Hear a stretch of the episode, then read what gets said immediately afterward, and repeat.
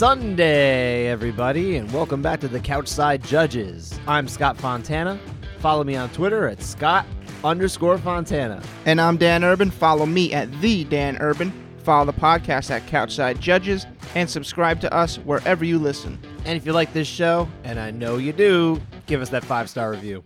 And as always, we taught judging in MMA, so learn the criteria by heading over to abcboxing.com to read it. Dan, I think we probably owed it to our listeners who had to wait so long for us to finally say something about last week's UFC show with that very divisive uh, main event.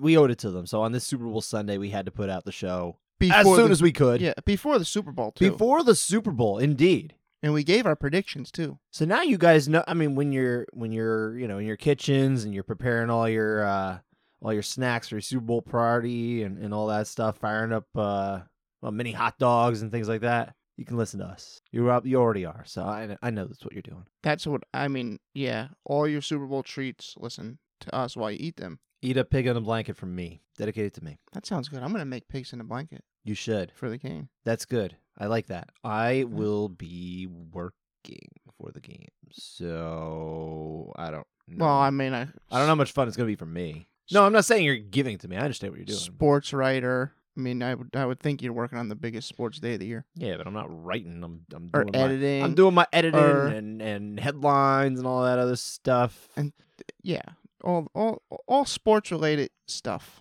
I'm actually curious uh, what Super Bowl Sunday is like at the New York Post because last year I did not work it. I was able to switch uh, because it was wi- my wife's birthday.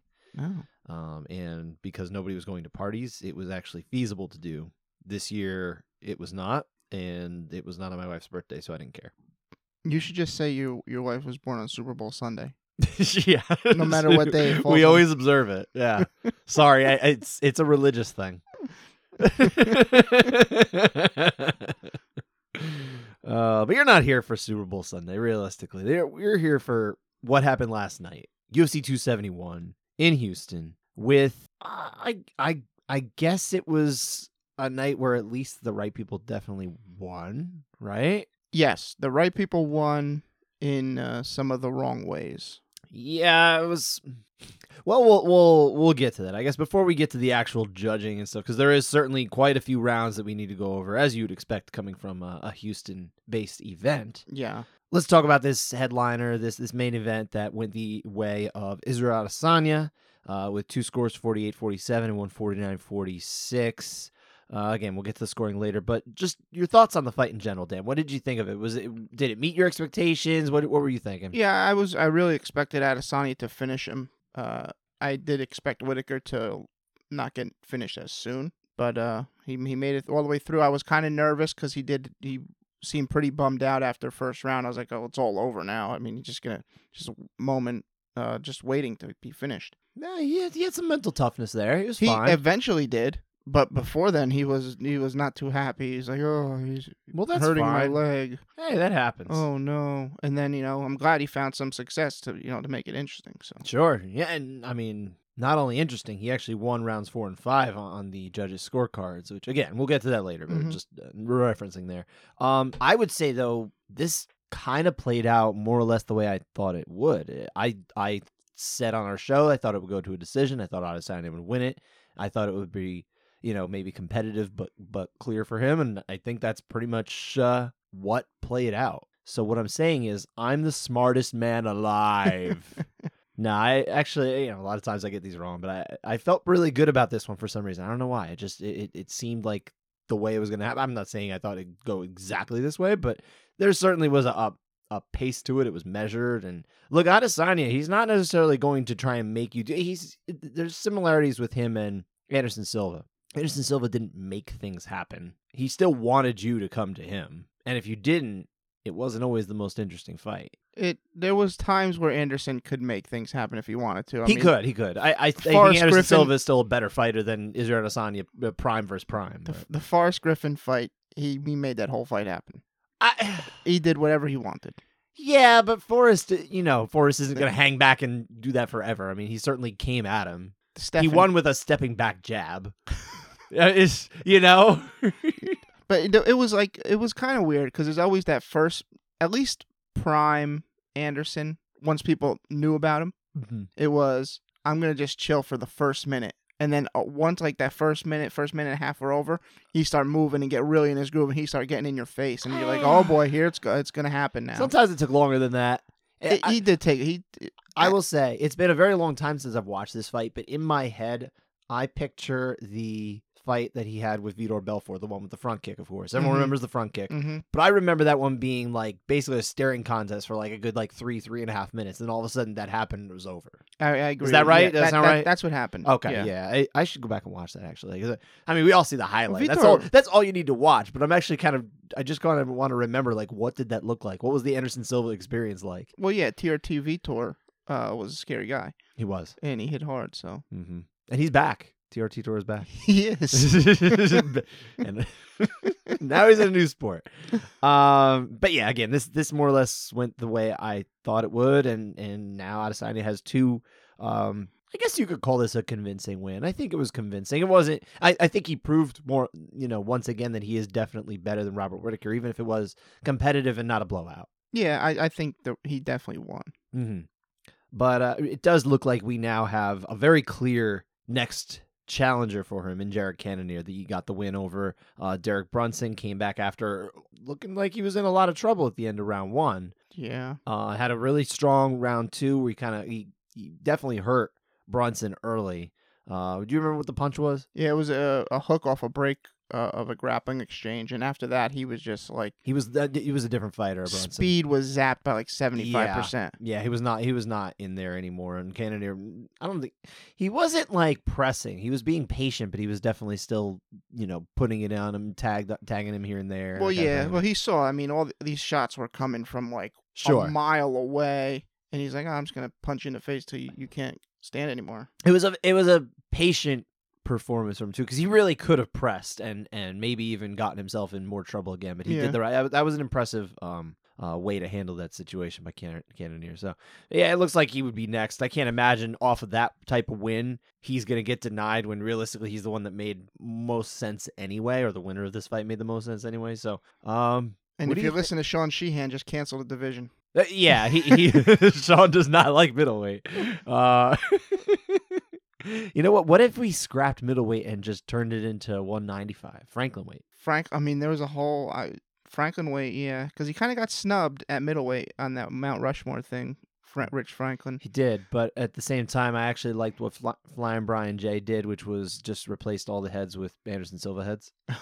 Which is That's the thing to do. Yeah, like honestly, I I actually understand why you should definitely put Israel Adesanya there. I think he is by now, especially after tonight. This was Mhm. before tonight, but it, but now we have this in our minds too. I think he is very definitively the number two middleweight in UFC history. I think it's very clear, and I don't think there's much of a, an argument for anyone else to be even close to that. So it's him, and then again, miles ahead of him is Anderson Silva. He's got a lot of work to do to pass that legacy. He's got some work to do. Yeah, yeah, yeah. Anderson was still finishing guys at this point where Izzy is now. Yeah, So and again, prime for prime. Anderson Silva is the better fighter. Yeah. he just is. Um, I mean, we we saw them fight a couple years ago. Granted, it was it was a weird situation. Uh, they were kind of thrust in the main event and that kind of thing, but it was it was a competitive fight. Adesanya won it, but this is on a, a very very um aged Anderson Silva, and yeah, you probably Adesanya might have been a little bit more tepid than than he might have been. You never know, but yeah, I, I think prime for prime, most definitely. Mhm. Anderson Silva had had the most skill, the, uh, the most finishing ability. He was just a better fighter. Yep. Yeah. Um, not that that's ever gonna happen anyway. But uh, the question I had before we move on from uh the middleweight title picture is: Can Jared Cannonier beat Israel Adesanya? no. Just flat no. Well, I mean, he has power, so anyone with power has a puncher's chance. But uh, outside of that, absolutely not. Do you think he's a better striker than let's say Paulo Costa? And I don't mean like with more power, but like an actually like skilled striker in order to be able to get his offense going. If Paulo fought Adesanya the way Paulo normally fights with a crazy pace, Mhm. at least for the first however long he can go. But that's hard to do when you got five Uh, rounds potentially ahead. Yeah, if he actually fought like that, maybe he has a shot. Maybe I think Cannonier. Now, like tonight, he was more calculated. Would he he wouldn't just go in reckless abandon. So I, I would say Cannonier is probably a little bit better. I think Cannonier can can make a better fight than uh, what we got from yeah, let's say Paulo Costa. I think it would be more competitive, but uh, yeah, I, I do think he's the type of guy who actually will give Adesanya some chances to finish the fight, which he wasn't able to do tonight with uh, Robert Whittaker. So yeah, I don't think he'd win either, but uh, it's mildly interesting. as far I- as as far as remaining Adesanya fights go, It's the best they can do for the division. or just cancel the division. yeah. Maybe maybe Sean's right. Let Izzy go up to 205 and, and make a real run at that. yeah, I, I wonder if maybe that could be coming. in the- I don't know. I mean, he He said he wants rematches, right? he does. Well, he's, it sounds like he's open rematches or expecting oh, okay. them or whatever. I I would have to think that his next fight is probably good. Let's you know it's gonna be Cannonier, but then after that. I would say if Sean Strickland gets a win over somebody in his next fight, that makes a lot of sense. It, I still don't think Sean Strickland is going to offer too much of a challenge, but it would actually make sense at least to, to get him there once he gets one more under his belt. Mm. And then after that, I mean, there's you know some guys coming up. Uh, Andre Muniz is coming up. I'm interested in him. He's fighting. Uh, I'm, I'm trying to remember who he's fighting actually, it's, it's escaping me. Um, I know uh, Nassourdine Imov, Imavov is Okay. fighting. Um, who is he fighting? I'm, I'm just trying to think of guys that are kind of on, on like that, you know, fringe of the top 15 kind of. Kevin Holland's staying at 170, right? Yeah, he's 170. Yeah. Um, I when I I, did, he's he's not up there anyway, but no. When I did speak to Israel uh, the other day, I, I asked him like, you know, are you thinking about anybody beyond kind of the, the top ten or whatever? He's like, I haven't really looked at anybody after uh, Sean Strickland, so he's not really even paying attention to anybody else. yeah, but he wants to fight in June, so Yeah, he has a date in mind. make it happen. Makes it possible for four times this year. That's what he said he wants. He So- told me that. All of them should want that. Uh, if he becomes the first UFC fighter to defend his belt four times in a year, does he become like your new guy? Well, he's almost my guy anyway. I Is like that his, right? I like his personality. He's I didn't know that. Okay, I didn't know that you liked him that much. So, Okay. well, he's of the guys of this No, I get it. I-. I understand. It's you know they're not Casey too- O'Neill. Now that's that that's one I can become a big fan of. After tonight, yelling at the crowd like that, I love a good heel. Aye, laddie. but yeah, let's move on though from middleweight. We've got a little bit to talk about before we get into these contested rounds. We've got uh, the heavyweight co-main event with Tai Tuivasa getting the big win after a, a tough first round. Uh, Derrick Lewis gave him hell, and he kept going. He, he You eat those dude. shots. Yeah, huh? man, what a big hard head he's got. He really put Derrick Yeah. Lewis down too. Little disappointed we didn't get a cuppy. I'm very, very ecstatic that we didn't get a cuppy. I mean, my God, I I was on a um I was on a Twitter Spaces this week uh, with Tajik Bey, and they were he he was setting up a question for me, and I was on mute, and he's talking about the cuppy, and I'm like, God, am I gonna have to answer a question about this? Th- Thanks to Tajik Bey for having me on the show, by the way. But no, um, it was it was definitely something I didn't want to see. Oh, I wanted to see it. No, no, no, not at all. So I'm glad it they didn't. But They even cut away from the original Shoey. yeah, it was lame. Like, what? Why? That's the whole thing about this guy. Oh, why? It's because it adds way too much personality uh, for the Oh. UFC's taste. So It would be much better if they were all just amorphous people who like hit each other. Like, ever you ever seen those videos of like video games with that are all, all the uh, resolutions turned down, like they call it potato mode? Yes, I okay, did. Okay. sn- you familiar- okay. Yeah. So I think what UFC would like is for everyone to be potato mode and just hit each other, but you wouldn't know who they were. Well, yeah, when that, that's how they keep it. You know, UFC number this, UFC number that. Correct. There's no fighter promotion. Now you understand. So Yeah, but that's why. That's why we cut away from the Shoey. Just just to make that clear. But yeah, I mean, what does this do for what if it was a Modelo? What if you drink some Modelo out of someone? or Howler Head? Ooh. Then Dana gets a cut. Yeah, then no, or T- Tuivasa doesn't make it to the post-fight interview. I don't know. I bet he could take it. A shoe full of whiskey. I feel a like if someone's going to take it, it's Tai Tuivasa. All right. Uh, tell me I'm Fair. wrong. Yeah, Yeah. exactly. Um, but no, seriously, I mean, this is a big win for him. This is a huge win. It actually Very is, big. Like, I don't know that he just like jumps into where Derrick Lewis was. I think he was like number three in the UFC's rankings. I don't know if it's quite that high. I feel like it's got to be somewhere around like the four five range. So he's he's I think he's probably top five now for sure. Um, but I mean the middleweight or excuse me, the heavyweight title picture is just it's such a cluster right now. It's hard to really say like how close is he to the title because who knows what's going on with said title with you know Francis Ngannou's knee and his his contract situation, and then Jon Jones, and obviously you can't put Ciryl Gane in there again, but there's also Stipe, so it's such a mess. I just named four guys, and there's there's definitely at least somebody who's ranked ahead because Jon's not in the rankings, but um, it's a weird situation. But what do you want to see Tai Tuivasa do next? I guess that's the best question I can ask you. Well, according to Anik, he'll be number three next to his name. Well, I mean, Supposedly- Anna can say that, but the UFC I know- rankings I know- are, are handled by a crack team of uh, media panelists whose uh, identities are unknown, and most of which, at this point, I don't think even anyone's really heard of anymore. Again, I used I used to be on the panel Right. a long time ago. I left a long time ago. But didn't didn't something leak that they're guided to push based on a result Oh, where they're going to end up? do so do you do you need me to actually set the record straight on that? Because I actually Yeah. can. yeah, Okay. So what happens with that is the UFC when I was on the panel, and again I left now we're talking about uh, probably four, four and a half years ago I left. I can't remember how long ago it was. Um but when I was still on the panel, later on, they didn't do this right away, but later on they started sending out uh, like a PDF. And it was really just kind of a, a primer for panelists of the rankings. And this PDF had on each page, it was like a matchup that said, like, okay, Adesanya is fighting against Robert Whittaker. And it would show key things like, you know, wins over ranked competition, um, performance over the last few fights, that kind of thing. There would be a little summary written up for each one. And it would kind of explain, like, if let's let's say for example you were not an avid watcher of the UFC, which one would think you should be if you were on the UFC rankings Yeah. panel, but like being realistic here, I think we understand that that is not entirely the case. Uh, sorry to say, but that is true. Um, it's more meant as a way, the way I read it anyway, is as again someone who kind of I looked at these, I was like, yeah, that's cool. Moving on. I never really used it as like to tell me what to do. I have my own opinions, uh, and I'm perfectly fine following through on them. But I took it as more of like a a consideration, like this could be what you could do. Now, are they hoping you do that? Maybe they are.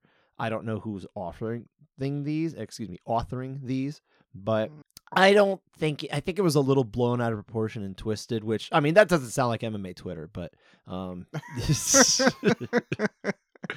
Uh, that's how I had taken it. But having said that, the the UFC rankings panel is, it, at, especially in its current state, is is flaming hot trash. It's so stupid. That's I hate referring to the UFC rankings. I hate it, but like sometimes you just need to because that's what people understand. yeah. You know what rankings I like? I like what Fight Matrix does. It's just Yeah, a totally okay. number based automated thing, and it's not like you take it as gospel.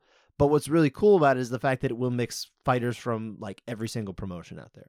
So you at least kind of, and you can ballpark like you know, again, just because someone says, yeah, let's say for example they say Antonio McKee is the number one featherweight in the world. I totally and wholeheartedly disagree, but you know what? And and, and I don't think that's what they're saying. I'm just No, like throwing. I'm just ballparking, you know, just hypothetical for you.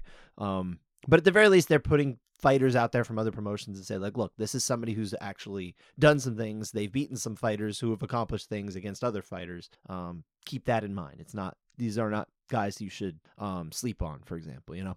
Yeah, the only thing I don't I don't like about Fight Matrix is if a guy fights in a different weight class than he normally does, They they he, they take him out of that weight class. They don't always. They they're kind of weird So- with it. It's it's a little funny, but you know I I understand what you're saying. But then but then there's also um MMA fighting started coming out with monthly um rankings that their panel of um media members do, and I really like theirs as well. Okay. I'm hopeful that at some point uh the MMAJA will get rankings off the ground, but it sounds like we're still kind of far off from that. So we'll see. All right. But yeah, so that's my little tangent about the UFC um, rankings panel and, and that whole thing about like we're telling you what to do. It's really not that. Yeah. Um, unless you're dumb, which a lot of them are. so But anyway, back to Tai. Tai, Tai Tuivasa. I'd like to see him. I guess him versus Gane is the next fight because I want Jones and Stipe That to actually be makes the a lot of fight. sense. That's actually a very sensible fight and one that I expect Gane to win Yeah, I would think so. at this point. I mean, Although Tuivasa showed a little bit of wrestling. Tonight, Sure. So maybe that's all he needs. Eh? Who knows? You might be right. well, I, I imagine between now and the next time we see Ciryl Gane, he will be uh, working that takedown defense and wrestling, and hopefully uh, improving on something that was clearly a deficit when he was getting taken down by Francis Ngannou, who. No offense to Francis Ngannou, he showed a well-rounded skill set there. It still was not a very impressive uh, level of wrestling. It just it kind of looked like when, let's say, when you and I used to wrestle in the gym. Mm. Uh, neither of us has had wrestled past like well, I stopped in maybe kindergarten or first grade. I never wrestled. There you go. So I had more than you, to be fair, yeah. just to start with. But yeah, uh, it had been you know it's 20 weird. years. I was allowed to play football, but I couldn't wrestle. It's really weird. why I Wasn't allowed. I like, Your- for your like- parents. yeah, Oh, like I could play football, crack my head all in and out, but well, at least you had the sense to get out of the way of Greg Olsen, right? it's true. That's true. Why don't you re- share share that brief anecdote? Oh, that was that was Pee Wee football. He he lived in the town next to us. And Greg uh, Olsen, the the former tight end of the Carolina, my Carolina Panthers, uh, who grew up yeah. around this area. So um, we're the same age. Uh, Pee Wee football, and for some reason, I was always a lineman, but on kickoff return, they put me on the second row. And as you know, kids don't uh, kick the ball very far. Nope. And it came right at me, and I look up and I see this monster running at me. I was like, "Yeah, I'm not picking that up. Smart. I'm not gonna. I'm not going anywhere near that ball." You made a wise call. Yeah. Mhm. Although maybe you could have been the one who altered his entire career trajectory and made him not go to the pros, and maybe you would have gone to the pros. Doubtful. Uh, Doubtful, but I mean, at this point now, you just always have to play the what if. Have game. you have you ever seen a five foot seven lineman? I have. You have. yeah, in Pee Wee. Okay. he went on to the NFL. I made that up too. but uh, yeah, before we get into the contested rounds themselves, uh, this this event once again took place in Houston, uh, in the state of Texas, regulated by the um, Texas uh, regulators. And uh, my my question for you is this, Dan: Why is Texas dumb? Why do they do dumb things? Like, and and I guess I should probably elaborate for anyone who may not know exactly what I mean, but I, I bet a lot of you do. They do all these goofy things like, hey, we could bring in literally any judge or ref that we want to in the whole world. And granted, we'll bring in, you know, Herb Dean. We'll bring in Mike Beltran, very good ref. Uh, we'll bring in Dan Miragliotta. And then why don't we have two of those three also judge? And also, why don't we put Mike Beltran uh, as a judge who um, capable official, but also highly inexperienced as a as an you know MMA judge at the elite level in UFC fights and that kind of thing. Why don't we put him on the title fight? While Sal D'Amato is sitting. in Sal the back. Did not officiate the final two fights at UFC 271. You bring in the top judge along with Doug Crosby, and that was it. Everybody else was either local officials or referees, and just about every one of them refed about at one point or another. I, I uh, Kerry Hatley and Kerry Hatley did he both. was he, he did do both. oh yeah, Okay. He, Kerry Hatley, uh, John John uh, Jon Anik says uh, during the Cannonier fight that his final assignment of the night was refereeing that, and I'm like, well, he's actually judging the next fight too, so there's that. Oh, they, it's like uh, for these big events, it's unlimited budget. Really, it's like just the bring, bring UFC will people give you whatever money Yeah. you need to pay these officials. It's their money. You're it's, it's just you're just handling it. So why is it that Texas just can't be like, why don't we just bring in the best officials? Because I mean, the only thing that makes sense to me, this is and this is my theory. This is not based on something that someone has told me. I didn't get this from regulators or officials or anybody. But this is just the thing that if I'm lodging it out, logicking this out, it makes sense. All Texas really is interested in is making sure they get their guys paid. It's what it feels like. Really, Maybe a little bit, maybe you could argue that, oh, no, it's to give them good experience and that kind of thing. Okay, fine, sure. But also, it seems like it's really just geared at getting their own guys paid. And on some level, there's nobility to that. But then by that same token, there's negligence in there because you're not bringing in the best officials for the best fights and the best fighters. And, and, and realistically, that is negligent to your role in trying to make in, in my opinion i suppose uh, to make sure that we have the best of the best working the best of the best and making sure that the results are going to be uh, as best as they could be otherwise what's the point I just don't get it. I mean, it I understand. me. Okay, I understand Kerry Hatley. He's been around forever.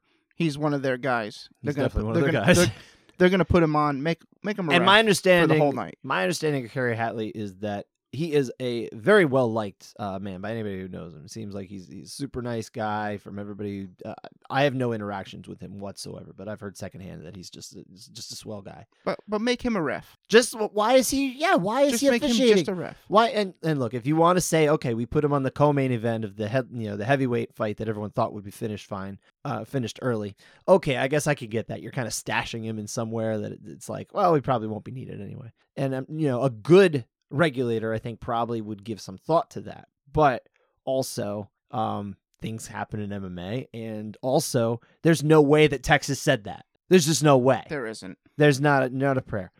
um, and then the the sheer fact that we always get these uh, officials who, one point or another, we're always like to every time we go to Houston, especially because Houston has its own local judges that are not going to work in, let's say, Dallas Fort Worth or Austin or San Antonio. They're basically just Houston uh, and Humble, Texas, which is essentially a Houston suburb. My cousin used to live there. Um, we're stuck with that. We get one of these oddball decisions every Houston event that makes no sense. If we're lucky, we only get one. Uh, this time, uh, we got. It depends how you feel about it. Two, yeah, I think two is probably fair. I don't think three. I think two. Two.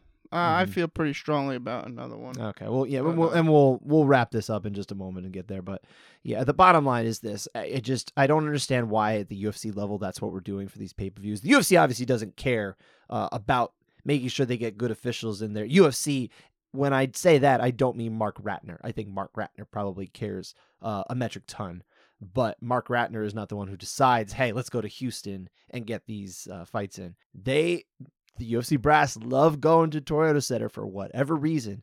I don't know why they won't just go to a different place in Texas for once. If you want to go to Texas, fine, but uh, try a different metropolitan area with some different judges, please. I am begging you. Yeah, give it a shot. Oh, God. All right. There's my little rant. Let's get into contested rounds, man. Let's go. We got, what do we got? Eight of them? Got eight. Eight out of 30. A lot of rounds, a lot of fights. It was 14 fights. Big fight card. Um, we, and we lost a fight too. We did lose one fight, Yeah. yeah, because uh, uh, Alex Perez has not figured out that he is just a mammoth of a flyweight and really ought to be a bantamweight. one day he'll This- figure it out. People are saying this fight is similar to Khabib Tony, but with like kind of lesser competition, really. oh, are you talking about Alex Perez and uh, and Matt Schnell? Yeah, Oh, okay. because it's been scheduled a couple times and just never really pans out. So it's kind of like that, except without like any anticipation from, right, from yeah, the greater MMA community. Right, Got yeah. it. Okay. yeah, I'm I'm there with you now. Yeah. All right, but contested rounds though, we are going to start with that title fight, Adesanya and Robert Whittaker, because I think we all agree the right man won, and I think we all can probably agree that the scores of 48-47 twice and 49-46 seem like reasonable scores for the fight we watched. Just yeah, let, let's just say at first glance. I think 48-47 is the right score. I, I mean, I disagree. I, I had 49 46, but uh, what what is interesting here is we we referenced Judge uh, Mike Beltran here, and I say judge instead of referee because he was the judge here.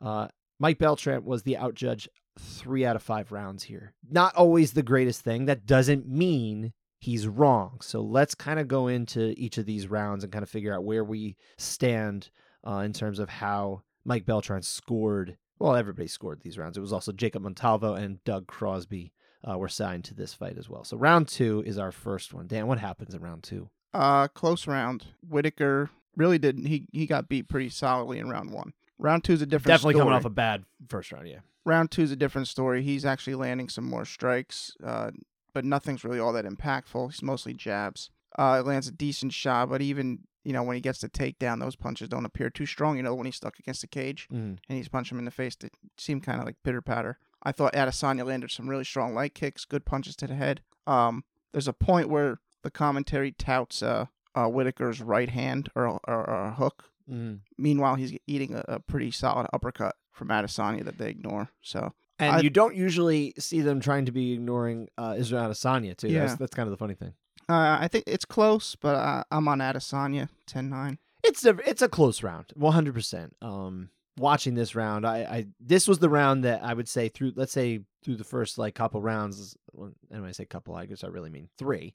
Uh, for the first three rounds, I thought this was the round that was very much uh close to toss up range. Um, that it was like, oh yeah, I totally can understand why it would be a Whittaker round. I did score this one for Adesanya just as you did, so it was I was the same as again Jacob Montalvo and Doug Crosby. They're the they're the ones who are always uh, in the majority for these uh, the rounds for this fight that we're talking about. So I don't really need to identify them other than uh, right now. I think we're good. But yeah, I, I think Mike Beltran to give this one to Robert Whittaker totally makes sense. I think a lot of people thought that round two could have gone that way. So I think it's okay. yeah, it's fine. It's fine. It's, fine. It's You're totally not gonna, fine. You're not gonna. It's a defensible score. Yeah. That's all it really Yeah. needs to be is a defensible score. So I think it meets that bottom line, but I probably even a little more than just like, yeah, I guess it could be defended. It's fine.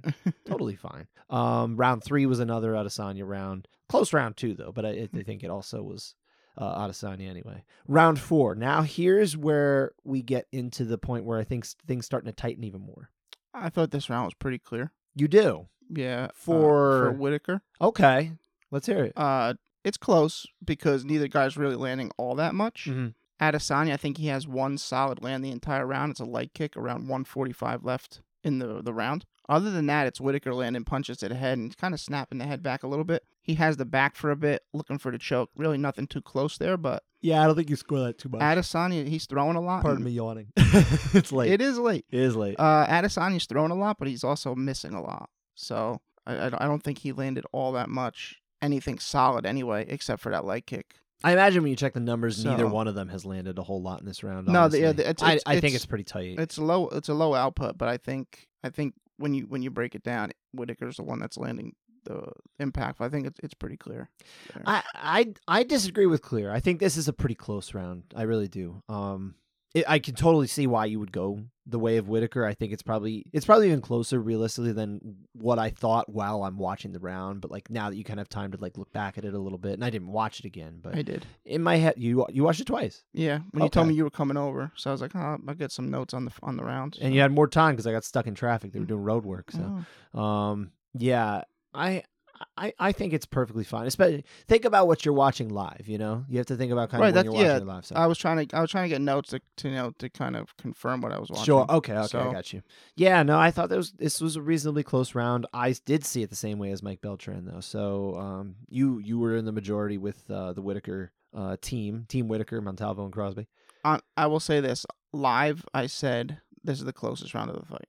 Okay. So Well, then there you take go. that for what it's worth. Yeah, I mean that makes sense. Um, round five though, I mean, we're split here, so it is what it is. But round five, what happens here? Yeah, I also think this is pretty clear. This one I actually think is is the most clear of the rounds that were up for debate. A- Any uh, Adesanya's not really landing anything all that much of substance. You know, No. he uh, Whittaker gets that big strike off the break from the grappling exchange. Uh, some of the, the strikes early in the round are snapping Adesanya's head back.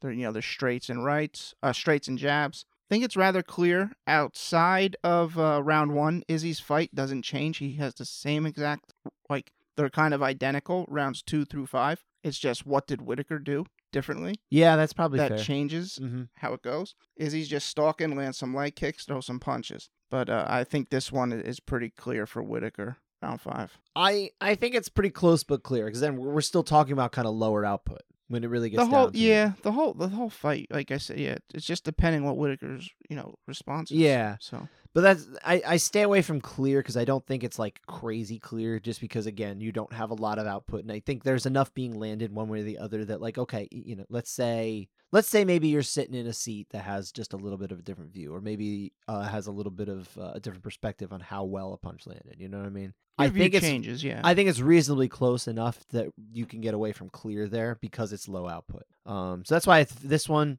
I still can understand why Judge Beltran could end up to Adesanya for one reason or another. Um, I think it's a bit of a stretch. I think it's a bit of a stretch, but he's got a different perspective than we do. You know, he's sitting in a different seat. You know that. Yeah. So again, low output. Anytime you got low output, it makes it a problem, and especially when it's the you know the the the striking output is even similar on each side. I don't know what was being landed or or even the numbers of. I- of I think the numbers, at least in but- round four, the numbers have to be off whatever they put up on the screen. this this it was felt just like felt like Adesanya missed a lot. yeah. I would I would probably believe it. Sure, absolutely. Um, but he also makes a lot of things miss. on purpose. No, no. I mean things coming. his- Oh, but I'm not saying he's Oh, throwing yeah. a punch in order to miss. Yeah. That's you know. I mean, maybe he does for a feint, but that's not what I was saying. Oh, okay. Yeah. But yeah, I mean, honestly, after this conversation, look, I had 49 46. I had the first four rounds for Adesanya. But I think we've all said that there are at least some worlds in which you could understand and defend scores for our, you know, one man or the other in these three rounds, right? Mm-hmm. Which means if you were out there and you had rounds two, four, and five for Robert Whittaker and maybe even round three, I still don't think so, but maybe in round three it was a little bit of a close round. You can see how you could get to a score that gives Robert Whittaker the victory. But do you really think that Robert Whittaker won that fight? That's another question I would have. No. No. So I think what happened here is that the uh the better score in, mo- in most of these rounds is Adesanya Adesanya wins the fight. and the time and and we did unfor- uh, we did fortunately get that. So even though we had one judge who was on the in the minority on three different rounds, I still think he ended up at a very defensible score. yeah, it's okay. Uh, it's fine. Yeah, I think So? it's fine. Uh, still shouldn't have been judging. Just let him ref. That's my. my uh, he's he's a referee. Let him ref the referee, and you got Sal D'Amato in the back. Let him do the title fight. And Mike Beltran has judged before. Was, you know what? Maybe uh maybe just not at the UFC title fight level like right now. He ju- he doesn't have the reps really. That's what it is. So- It's it's the reps. It's really what it is. He, he's got tons and tons and tons of refereeing reps. Would we want, you know, an, a less experienced referee to get the title fight assignment? No. I don't see why we would look at it that way for judges. I don't think judging is not the same as refing, and refing is not the same as judging. And I think a lot of commissions see uh, that one official who can referee can also judge. And I don't think that's true. I think that's disrespecting the craft. Well, it, it's good to be able to do both, Sure. but at this point, you've you've basically chosen which path you want to go. I mean, in, I- in a I don't- pinch, in a pinch, if you're needed, There, fine. I will say that one clear exception to that rule is uh, Bryan Miner. I think he is a terrific referee and a terrific judge. But do you want him to do both on the same night? In night? the same night, I do not. I Hmm. don't think that's ideal. He's done that. He does it at Bell- Bellator. Will do that. That's something I kind of expect when they're in Uncasville, um, or let's say they're overseas or something like that, and, and uh, we have the same. we essentially have Bellator running the commission. Okay, They said, "Hey, Mike, we want you to judge this event." Be like, okay, I'll judge it. Yeah, Just just don't worry about refing. Just you're just judging. well, I, I I get the sense that they're pretty much just told, yeah, you can do that. And you're like, okay. all right. Yeah. But anyway, that's that's it for that fight. We do we still have to get through quite a few rounds still. Um so let's move on to and I think this this probably was the one that this is the biggest eyesore I think score of the uh, of the entire night. Even though we did get the right winner here, Casey O'Neill, um sending Roxanne Modafferi into retirement uh with it what everyone and, and I really mean like everyone thought that this was a very clear Casey O'Neill victory. A clear 30-27. Clear 30 27. I uh we're talking about 29 28 twice for Casey O'Neill and 29 28 for Roxanne Modafferi. So, what we actually have here is one round that's unanimous for Roxanne Modafferi and one round that's unanimous for Casey O'Neill. Round 3 ended up being unanimous for Roxanne Modafferi. Uh, we'll get to that one. We'll let's start with the split round at least. Uh, let's, and that was round one. This was this was actually the round that truly decided the winner. Uh, amazingly in this fight. So Dan, what happens in round This one? This is the only round I can wrap my head around. Roxanne winning. I still don't think it's a good score for her to be winning, okay. but I can understand it somewhat. I mean, she comes out guns blazing, looking good for like the first 45 seconds. sure, yeah. O'Neill's answering every, every shot. The thing that really helps Roxanne's case in this one is her eye. Casey's eye is uh starting to bruise and swell, so there's some good damage on her face. Yeah. So, behi- you know, besides you know that, I think O'Neill's landing the better strikes. It's not showing as as good on Modafferi as And- it is on O'Neill, And exceptionally more often. Many more of them. I I think Casey O'Neill's the right score here, but I can understand if you say, "Oh wow, look at her face." You know, she those shots must be you know pretty damaging. So I can understand it. Don't like it, but I can understand that. So I don't think it's a very defensible score. I really don't. I you you you probably sound even more understanding of it than I am. I'm I- really not. I don't I don't I didn't watch that round and say I watched that round and I said, "Oh, competitive round. Casey O'Neill clearly won it." Yeah, that's how You I. can- That's you how can I have a competitive round that is still extremely clearly won by someone else. We talked about th- you know three relatively low output rounds in the title fight just before. This is a round that had just a ton of strikes landed on both sides, which I mean when you're thinking about it, you, you expect the the title fight with the two strikers not to be the one that's like that and then the women's 125 pound fight to be the one that's just strikes all over the place. It it goes against type. It certainly can happen. It did happen. I was happy it happened because that was a great fight. Um, this fight that we're talking about, but again, still against type.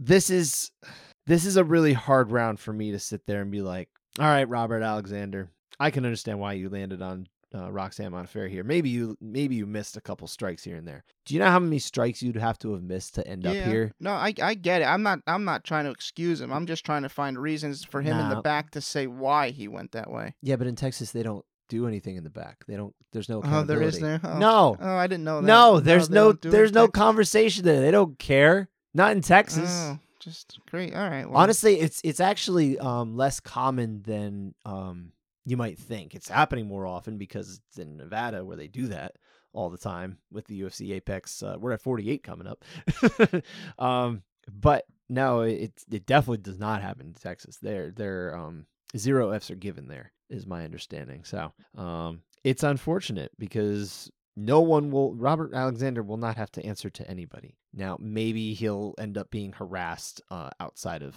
uh, the event here and i think that would be a shame i don't condone that one way or in, in any way i don't care how you know incompetent you may think that this man is even though apparently according to uh, aaron bronsteter robert alexander is a literal rocket scientist this not not a joke but like an actual like works for nasa rocket scientist interesting. yeah.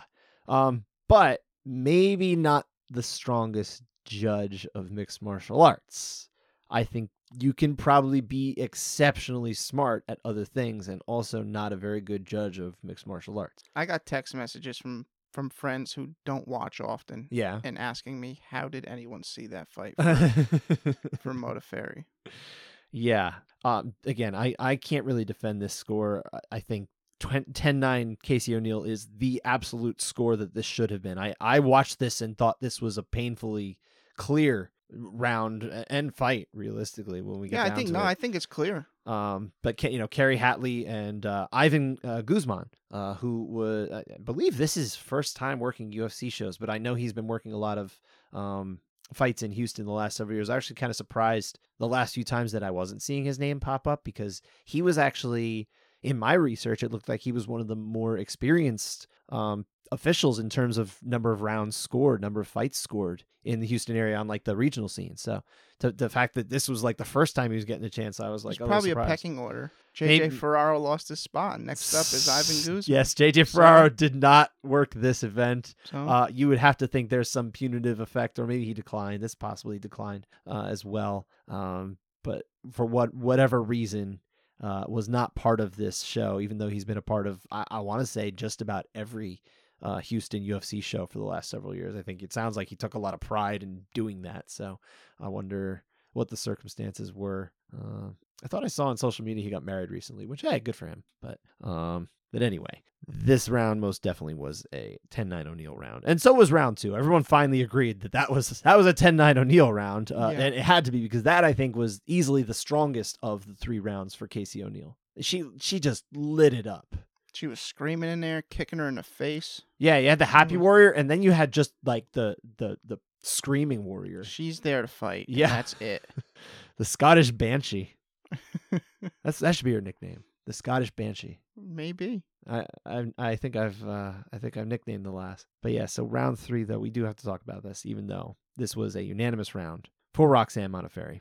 How? I I got a an unsolicited message uh, from a couple of of officials actually, uh, and they couldn't understand it, and we all agreed 30-27 is the score. Now, the caveat that all officials will give is that you never know what you see when you're in the chair. You know, you get different feedback. Every, everyone who's done the job, which neither you and I have, um, they will tell you like, listen, it, things are different when you're there. Maybe you see different things.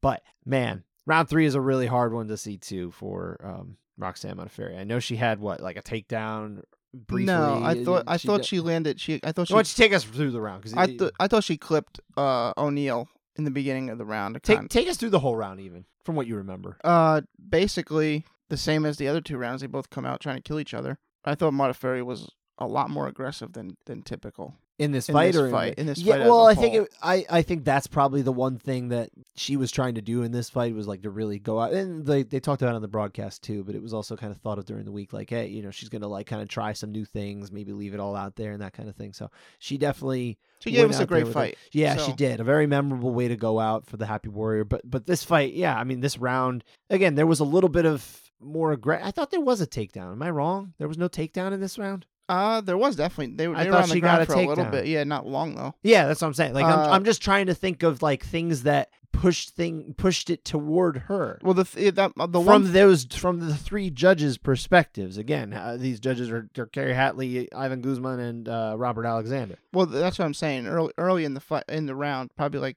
first 15 seconds, she clipped O'Neill pretty good. Okay. Hit her with a good shot, but then she just ate like I don't know six to one ratio Yeah. of strong shots to the face. Her face is gonna be a bruised mess for I don't know how long.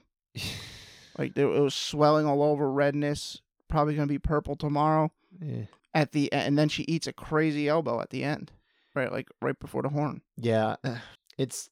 I don't know why this is a round for Roxanne Modafferi. I really just can't understand it. I don't know why it's around unanimously. We never talk about unanimous rounds. We don't like to do that. No, we like to give the benefit of the doubt to the judges, but by because I had enough feedback too, especially from other uh, officials, I definitely felt the need to put this in and talk about it. And I think you agreed. It's just uh, We we don't have enough for a couch side override because you know it's an still- override. Oh, it's, it's a still- outside override. No, it's not. yes, it is. and I'm not making the noise. Meh, meh, meh. No, that wasn't me. I that was made it. Dan. I made it. That doesn't count. That's not official. I think we should get a couch side override. I'm the arbiter. We should get the couch side override. All right, well, it's two o'clock. I don't want to argue with you, All right. but but either way, um, the fact of the matter is that this, while we ended up at least getting the right winner, and and that, yeah, I guess that's the bar that we're clearing. But man, this had a lot of potential to go wrong, and it really didn't need to. I thought this was a very clear cut 30-27. It just wasn't even close to that, and and I don't think it's my fault. I and I don't think it's typical like media, media getting up in arms about stuff like that. I think there this was this was not right. Uh, Robert Alexander, I think, goofed this up, I was praying he made. but he wasn't the only one. I was praying he made a mistake. Yeah.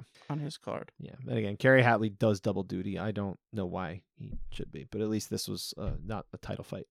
But it wasn't the only time we were going to be talking about uh, Robert Alexander. In fact, it was the next fight. Robert Alexander was staffed on, and after this point, everyone was just relieved that he was done for the night. He's got the yips at this point. I mean, I don't know if he knew how bad it was. He's just sitting there working. I mean the booze. Yeah, but you know, I'm sure Mark Ratner probably said something. I don't know that. I I, I would think he probably would. I don't know why he'd intervene right now. I would be like, wow, what are you kidding me? What are you doing? The, the officials work for the state. They're just paid by the UFC. Okay, so then maybe he said something to the Houston official guy that's in charge of everyone. You Be expect the the Texas "What's going on?" Commission to be caring about this stuff. They don't. They don't even talk afterward. What are they doing? I was the fact you still say something. Be like, bro, are you kidding me? I mean, I would, but I, Yeah. I don't think they did. I just that's my that's my guess is it really didn't come up. Um, but anyway, we are going to talk about it because that's what we do on this show. Uh, that that fight in particular, the one we're talking about, uh, as well, is a split decision. Uh, that was won by Andrei Arlovsky over Jared Vanderaa. 29-28 all around. Round two is our split round. Dan, why are we talking about this round? Yeah, because it's absolutely ridiculous. Talk about it. What happens? uh, Arlovsky is landing his right hand at will. These are strong shots. Vanderaa is not landing anything. He get all he's doing is he's sometimes he's getting the clinch against the cage, landing a few knees to the to the leg. Meanwhile, Arlovsky's landing jab, bam, huge overhand right, like at will. every strike that he when he lands and i think the numbers are actually semi clear like close in this round when it comes to, i did peek at this one uh the numbers aren't that far off but like you take away those knees like you're talking about and then you just watch the fight the the punches that are being landed by Arlovsky are just so much better they're just so much better Just it's just uh, I mean, and then round three it's fine. Yeah, Vanderaa wins round three because Arlovsky yeah we're not talking about fighting. don't worry but about round, three. two, This is this is a clear 29-28 for Arlovsky. I hate it. I thought it was a pretty solid round for him as well. I I, I don't know that this round necessarily is worse than the Casey O'Neill fight in general, but it's still in the same ballpark as far as a round that's very hard to justify um, for Van Vanderaa and Robert Alexander scoring it that way. Uh, judges Jeff Rexrode and Doug Crosby did side with uh, Andrei Arlovsky in this one, and so did we. So we're, we're kind of all on the same page here. Uh, Jeff Rexrode, by the way, uh, he refereed last time. He also did a little judging last time, but this was just judging. Um, and I, I mean, at least in the the body of work that he had this time, I thought he did a good job. I got a little issue with him, but with Rexrode. Yeah, Ref Rexrode. Yeah, I think it wasn't Ref Rexrode this time. He was Judge Rexrode, but I like to say Ref Rexrode because it reminds me of Scooby Doo. What fight was it? Oh, AJ Dobson and uh and and Jacob Malkoun. I mean, wait, what? Those we, we don't have that one on here. No, what are you talking about? Yeah, because it was unanimous. It was unanimous 29-28. Yeah, what's the problem? The rounds two and three were, were clear cut 10 8s. Oh, oh, smashing. We, I disagree. Smashing. Disagree. Disagree on this one. That's AJ right. We, I forgot about this. We didn't. We didn't. Uh, you didn't include this in our rundown. I totally disagree with you. I think they were totally justifiable 10-9 Well, rounds. no, you can justify it any way you want to justify it. There, the the spirit, the fighting spirit of AJ Dobson was completely broken. He's completely dominated. Mhm. He's completely eaten damage the entire time. It's three Ds, man. 10 10, uh, 10 8, 10 8. No, I don't think. I. I don't think there's three. Ds He there. didn't do anything. I don't think there's three Ds there, man. I think you're wrong. Right, that's fine. Like a lot wrong on that. All right. I mean, I, I can see why you get to an eight. I'm not like, no, your eight is wrong, but I, yeah, I, I don't, I don't even think there's three Ds. I think you could get two, maybe. Two maybe. Yeah. What two? What what's the maybe? I would say damage and duration. And dominance. Uh, AJ Dobson quit fighting. His spirit is completely gone. He he's he's relegated to talking, trying to, something, hoping for some reason he'll get under his skin so he'll stand up. He quit. He just Uh, accepted it and he quit. I don't see it that and way. that- It happened. That that's what happened. Who were the other judges on that one? I don't even know uh, who was on there. Patrick Patton was on there. Oh, well, Uh, I wasn't a fan of that, and uh. I don't know who the other who the third judge was, but I wasn't happy about that. All right. No, I disagree. But we still have some other rounds to get through. Are we? Are we kind of finished with uh, laying into Judge Robert Alexander? Are we kind of convinced that he probably ought not to be on the next set of uh, Houston What fights? what but he'll be there criteria are these guys using? Are because are these local guys using this the insanity Texas Texas has written on their website? There's no way they could possibly be using that. No, But- I, I refuse to believe that so because my understanding from talking with other people is that no, they actually do observe what what is used in the ABC. well, let's hope so. So I I hope that's correct. Um, was it Eric McGracken posted about that right on social media about about what they Did he? I think that I was see that Yeah, I'm pretty sure he was posting about what what's actually technically on the books there, and they've got some wild stuff. It was something about like disqualifications and and technical knockouts and things like that. It was it was a very strange thing. I didn't get to read in full because it was in the middle of the event. But uh, we got to get Eric on the show sometime. That would be nice. I yeah, I he would he would be a fantastic uh, guest for this show. I think we got to get him on. Um, but we do have three more rounds to get through. Not quite as uh, up in arms, I think, about these ones as we were some of these other ones. So let's kind of let's see if we can go a little quicker and through them. Maybe uh, Ronnie Lawrence uh, got a unanimous decision over Mana Martinez. 29-27 twice and a 29-28 so we're talking about a split 10-8-9 round uh, in round three what do you think dan round round three or round two? Oh, was it round three? I'm, I think I wrote round three on here. So yeah, The- it's, I think you're right. It is round two. round two. Yeah, Yeah, round because round three was the one that Mana Martinez won. Correct. Right. Okay. Yeah. So round two is what we're talking about. I made a mistake on uh, on our little rundown here, little typo. So what happens in round two that we're talking about this as a potential eight? Well, Lawrence drops him twice. Yeah, That'll do it. That'll get you there pretty often. But he wasn't just. It wasn't no flash knockdown. He, he No. was- he was hurt. Especially the the second the one. I second think was where he was really hurt. He follows him to the ground, lands a couple strikes, takes the back, sinks in a. I thought a pretty deep rear naked choke. Look deep. Martinez fights it off, gets back up. Uh, Martinez is able to get on top, and then for some reason he uh backs off to go back to striking, where he's losing pretty handily at the moment. Uh, Lawrence gets immediate takedown, finishes the round on top with some strikes, landed heavy damage, good effective grappling. 10 8. Yeah, I this is the round where I definitely checked off damage, dominance, and duration for basically the reason you already outlined. Is, you know, we we've got two knockdowns, one of which was I think pretty severe. We've got grappling dominance certainly in in in getting to Mhm. the back and worked for that choke, which is also good damage I think as well. And then the duration of the fact that he had this round, uh, you know, very solidly for a long time. Um, pat him on had him on the back foot and in real trouble and, and kind of on the ground recovering uh several times. So yeah, I thought this was a pretty clear 10-8 round. I guess if you really wanted to, maybe maybe dom- maybe du- duration is not the D that you're checking. I don't know. So I guess I can understand how it can be at the discretion to not give an eight here. Um, but it was Mike Beltran Mike once again Beltran- who was in the he was the out judge here. He only had the nine for Lawrence, uh, whereas Jeff Rexrode, uh, again not Ref Rexrode, uh, ha- and Patrick Patlin had this one as the eight, just like me. You had it too, right? You had the eight, yeah. What do you think? Is is this defensible, or do you think it's it's because obviously you feel very strongly about the other one, and I didn't. This one I actually feel pretty strong about. No, this one this is a 10 8. Yeah, it's it's. I think this is an eight. I just I just do. I think it's an eight. But realistically, it didn't end up making a difference, even though it potentially could have, because obviously that last round didn't go very well for uh, Ronnie Lawrence. It didn't end up being an eight, but imagine if it was, and it ended up being like a like a draw or something. Could have been. I guess it wouldn't have mattered anyway because he got two 10 eighths anyway. So fortunately, all was right with the world. And I don't think this was as bad as some of the other ones we've already talked about.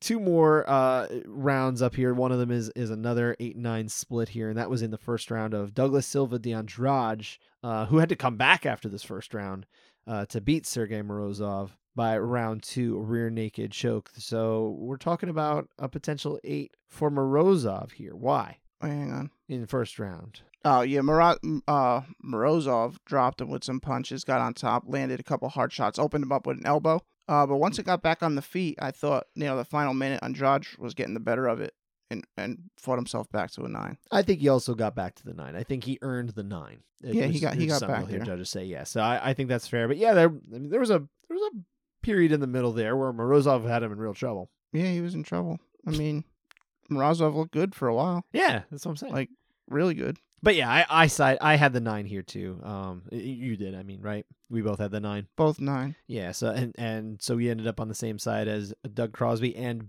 Tandan Miragliotta in his. I believe this is his only judging assignment. Everyone, everything else was refereeing of the night. Again, what's the point? But I- I guess if you're gonna have him just do something, one is not that big a deal, especially on the early part of the card. it's just stupid. I, again, I don't disagree, but I I can at least understand if it's just like one. That actually makes a little more sense to me. It's like okay, you want to give him a little like just uh, just get a rep in, you know? I don't want to understand it. well, that's fine. It's just stupid. if you want to be stubborn, that's okay. There's like no, there's no reason for it. I don't think there's a reason for it at this level. Because I think I think there's enough fights that happen in New York, New York, New Jersey, Pennsylvania area that, I've been at that Dan can go and get some more judging reps in. I've been at and he's done this. He's been doing this a long time. I've been at CFFC events where Dan's a ref Mm-hmm. and he's just a ref, and it's like, come on, can't do this at UFC. Just, just, it's just Texas, and they're just It is- bad. And It just Texas. It Stupid. is- they do do that stupid stuff. But yeah, Patrick Patland was the one who who gave the eight here. Um, not a good eight. I don't think it's a good eight. I really don't care. I'm over this Well- card. Let's try to get through at least this last round, sir. Yeah, Last round is uh, from Renato Moicano, uh, getting the win over Alexander Hernandez by round two submission as well. Another rear naked choke. Um, so that that we're talking about a close first round here, uh, potentially. So who wins this round? And Dan, what do you, what happened here, really quickly? Uh, kind of low output from Moicano. He landed hard shots, but I didn't think he landed that many. He had a good, solid, impactful takedown. Yep. I thought Hernandez did more though. I thought he was more effective overall. Uh, seeing who I sided with, I'd rather change my score. Um, you, you did side with but, Judge uh, Patrick Patland. whatever. Oh, the passion in your voice. It's it's hard to ignore. But uh, yeah, I, I actually had this one for um Moicano. I thought that that he had landed like a nice it was a nice punch. I want to say kind of near the end of the round of that I think that is the one that stood Yeah, out in yeah. One, particular one at from, the end of the round. that was that one I think was the best punch of the round. And in addition to the that you know good takedown, just a little bit of grappling there. I, I thought otherwise the rest was a little bit of a washout, maybe just ever so slightly.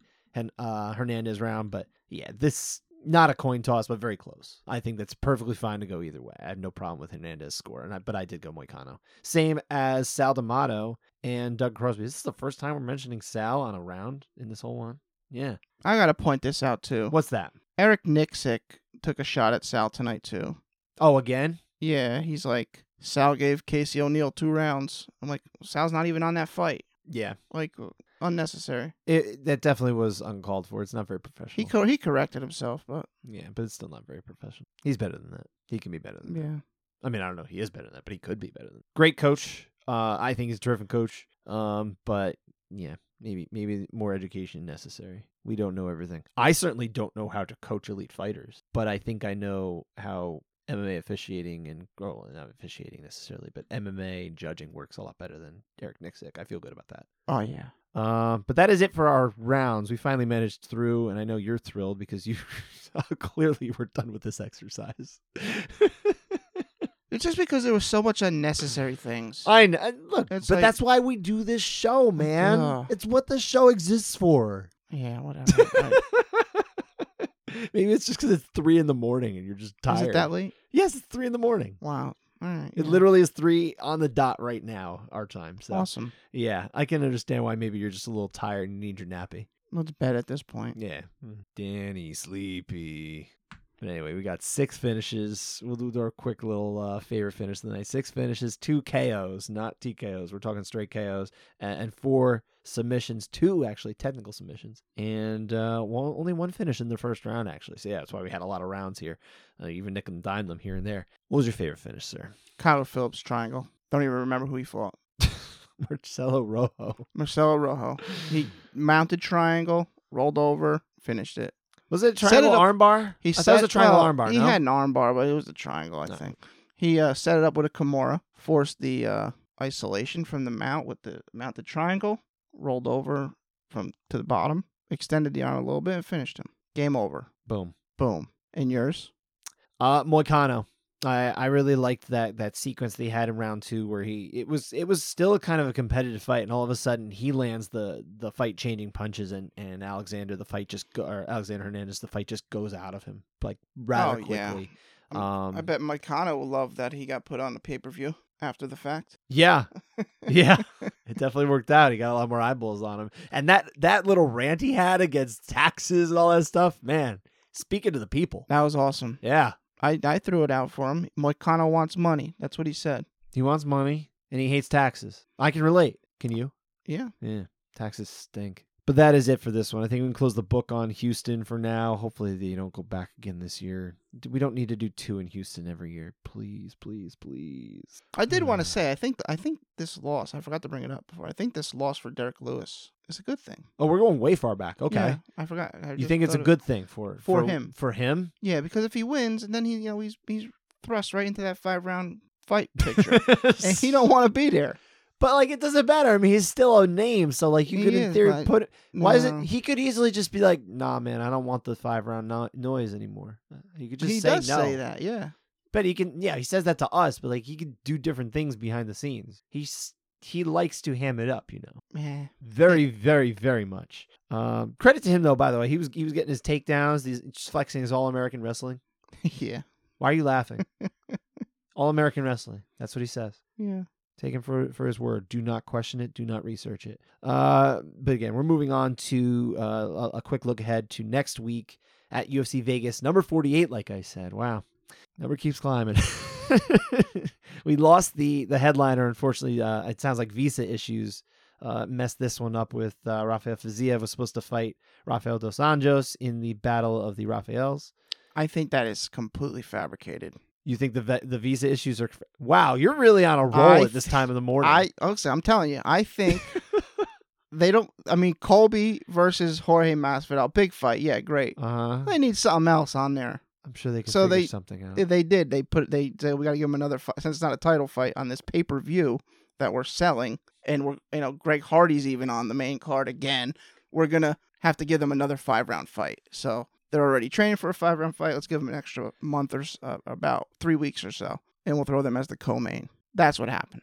um, disagree. It's what happened. All right. I just think it was scheduling conflicts. Scheduling conflicts are the thing lately. Well, I I don't even know. we don't have to go down that road.